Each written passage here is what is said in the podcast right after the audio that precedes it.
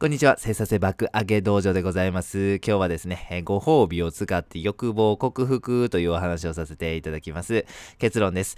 ご褒美の力はすごいので、積極的に利用していただければというふうに思っております。はい。やめたい癖皆様お持ちでしょうか？はい。例えばですけども、タバコとかお酒とか二度寝とか浮気とか、まあいろいろあると思うんですね。人生を充実させていくため、そして、えー、素晴らしい人間になっていくためには、やめたい癖を克服するということは必須でございますね。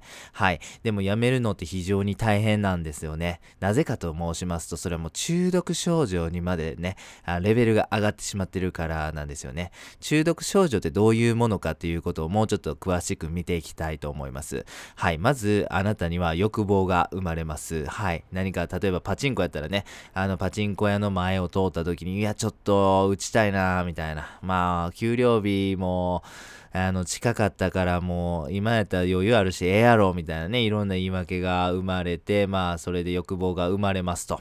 二つ目は実行するということですね。まあ、実際にそのパチ屋に入ってですね、まあ、パチンコを打つということでございます。そうすると体の中ではどんな症状が起こるかと申しますと、それによって脳内物質、快楽物質が出るんです。ドーパミンをはじめとした脳内物質が出ることによって、あ、この行動っていうのは快感をもたらしてくれるんだ。パチンコに行けば快感が出るんだということを、こう体が覚えてしまうわけなんですよね。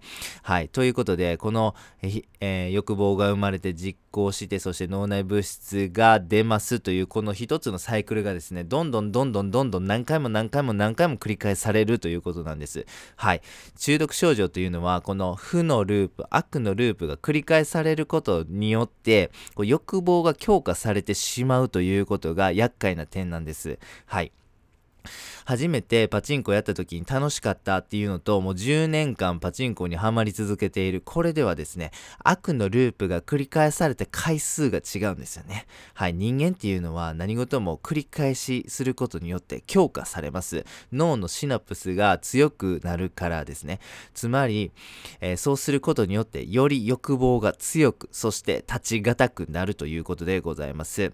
はい、えー、なぜやめるのが大変かともうちょっと詳しく見てていきたいと思います。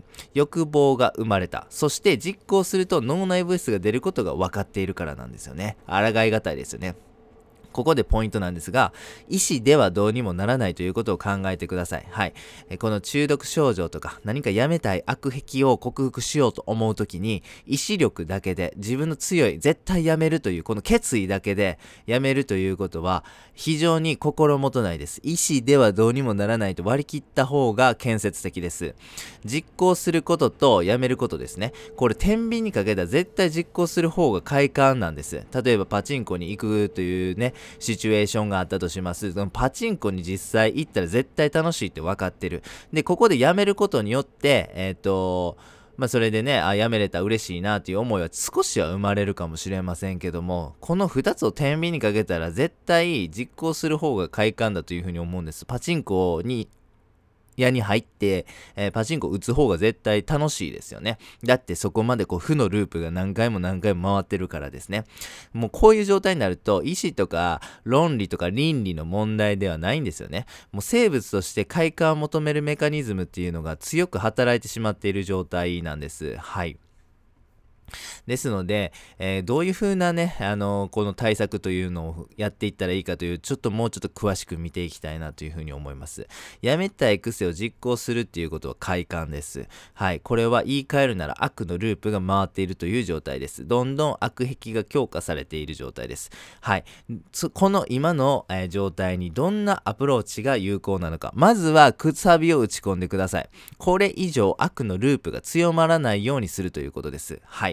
え欲望が発生します。今までなら普通に実行してました。でもここでくさびを打ち込みましょう。欲望が生まれたけど実行しないという、そのループを分断するようなくさびを打ち込むんですよね。はい。そのために、このくさびを打ち込むために、このくさびとなるものを用意しないといけません。はい。悪癖に変わる快感を用意するわけですね。今まではパチンコがしたいと思った時に、パチ屋に入る。そうすることによって快感が生まれます。でも僕たちはくさびを打ち込みたい。だからくさびを打ち込んだ後に、この、えー、パチ屋に入る快感をえー、に変わる別の快感を用意する必要があるんですね。じゃないと結局その欲望を実行したい。欲望をやめる。この天秤にかけた時に僕たちは実行するという方を選んでしまうからですね。はい。なので、この悪癖に変わる、えー、快楽を用意する。そしてこれがご褒美が一番いいなというふうに思います。はい。ということで、この悪癖を実際に克服するということをですね、えー、考えてみたいというふうに思います。えー、3つのステップから、えー、なります。1つ目は、欲望を克服できた時のご褒美を考えるということですね。2番目は、欲望が起こった時に、えご褒美を思い返して欲望と比べてください。そして、このプロセスを繰り返す。この簡単3ステップでございますね。まずは、欲望を克服できた時のご褒美を考えてください。何か欲しいものがあるんであればそれでいいですし、旅行に行こうとか、かまあそういうふうにあなたのこう希望とかね、やりたいこととか実行したいもの、欲しいものみたいなのを思い浮かべて、えー、ご褒美を用意してください。これはもうテンション上がるのがいいですね。はい。えー、そしてですね、欲望が起こった時にそのご褒美を思い返して欲望とぜひ比べてほしいんです。はい。えー、パチンコであればパチンコ入りたいなと思うわけでございますね。でもここで耐えたら、あのご褒美を自分に、えー、買ってあげようとかね。この、えー、例えば3ヶ月間パチンコ入ること我慢できたらハワイ旅行行こうとかね、まあそういうふうに思うわけでございます。そうすることによってね、この、えー、今までやったらパチ屋に入りたいな、よし入ろうっていうね、この何のこう障害もなくそこの思考というか悪のループが実行されてたところでですね、この一つ比べる、この欲望とこのご褒美というものを比べてどっちを取るんだというこのワンステップ踏んでほしいんですね。はい。そして、えー、できれば耐えてください。はい。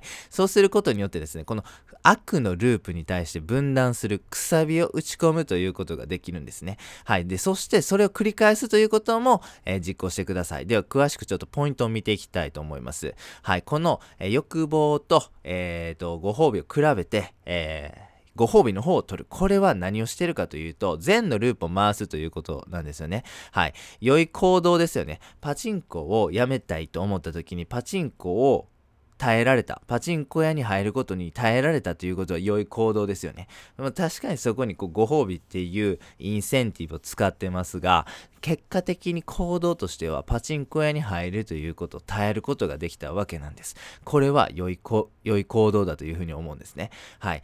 えー、僕たちは中毒症状に苦しんでいる時というのは悪のループ、負のループが何回も何回も回っているということが原因でなかなかやめられないという状態にあります。ならば同じように善のループを何回も何回も回すことによってこの悪のループをぶち壊していこうぜという考考え方でございます。そしてもう一つポイントなんですけど、この耐えられたという快感というのもまた別の快感になるんですね。正しいことやというふうに思います。パチンコ屋に依存するというのはお金の部分でも健康的な部分でもメンタル的な部分でもやっぱりネガティブに働いてしまうというふうに思うんです。パチンコをやめるということはきっとあなたの人生にプラスに働く部分が大きいというふうに思うんです。この正しいことを実行できたということっていうのはまあ結構常識的なとかね、あのー、倫理的な観点から言うと正しいことというふうに言えるというふうに思うんです。これを実行できた、そしてそれを達成できたということは、これ嬉しい行為ですよね、シンプルに。これはえー、パチンコ屋に入ってパチンコを売って脳内物質が出たっていうこととはまた別の意味での、えー、快感という意味があります。それによってこの脳内物質が出るということなんですよね。つまり善のループによって脳内物質が出るということなんです。耐えることを続けることで、次第次第にですね、この善のループが回り始めてですね、この欲望の、えー、快楽よりもですね、耐えることで生まれる快楽の方が強くなる時が来るんです。それが来たら、もう自然と悪癖を克服できるというタイミングになります。この善を回す、この善のループを回すきっかけっていうものが、ご褒美が非常にいいというふうに思うんです。はい。えー、僕たちっていうのは悪癖を耐え、えー、悪癖を克服するためには悪癖がもたらす快楽に代わる別の快楽をもたらすことが必要なんです。その別の快楽のきっかけ、スタートとして、このご褒美を使うことによって結構スムーズに僕たちはこの中毒症状にくさびを打ち込み、そして克服する流れを作ることができるということなんです。結構ね、簡単に修正できるっていうのが実感としてあります。本当に、あの、たかがご褒美なんですけども、非常に効果あるなと。はい。今までやったら、こうね、欲望が起こってすぐに実行してた。まあ、そこに何の考えとか、何のこの思考のタイミングもなかったんですけども、え欲望が生まれたタイミングで、一旦比べる。えー、というプロセスを踏むことによってですね、冷静にもなれますし、実際そこのご褒美の力も相まって、結構耐えることができるなというふうな実感ございます。皆様、もしね、あのーそんな悪癖なんかないよと、俺は成人君子なんだという風な方はもうこんな全然無視していただいていいと思うんですけども、多くの皆様は結構ね、ああの、多かれ少なかれ悪癖ってあると思うんですね。怒ってしまうとか、金遣いが荒いとか、なんか不健康なことしてしまうとか、まあなんかいろいろあると思うんです。で、絶対そういうことって克服した方が人生とかね、それこそビジネスの成功とか、そういうものに貢献してくれるというふうに思います。あのー、そういう悪癖に対して、いや、こんなんもう絶対何しても治らへんわというふうに思ってしまうと、もうそれ以上進歩ございませんけども、意外と簡単に修正できるということを知っていればですね、結構主体的にそういうふうな行動を取れるというふうに思うんです。そして実際僕は結果としてそれでですね、悪癖を直せたなというふうな実感ございます。もしあなたが悪癖をお持ちであれば、このご褒美というものを有効に使って克服していただければというふうに思っております。では最後にやってみようのコーナーです。はい、欲望なんですけども、これは克服が非常に大変でございます。具体策としては、えー、欲望が、を克服できた時のご褒美をまずは考えること。そして次に欲望が起ここった時にご褒美を思い返して欲望と比べるということですね。そしてそのプロセスを繰り返すということでございます。それによって善のループを回すことができます。良い行動が強化されるわけでございます。そして耐えられたという快感もポイントです。正しいことを実行できたという、えー、もともと持ってた悪の快楽とはまた別の快感というものが強化されていくからですね。そしてこの善のループというものを回すために最初にそのモチベーションというか最初の一歩を踏み出すきっかけとしてこのご褒美というものが非常に有効に働いてきます。なので、えー、ご褒美をぜひですね、有効に使っていただいて素晴らしい人生を歩んでいただければというふうに思っております。本日は以上です。ありがとうございました。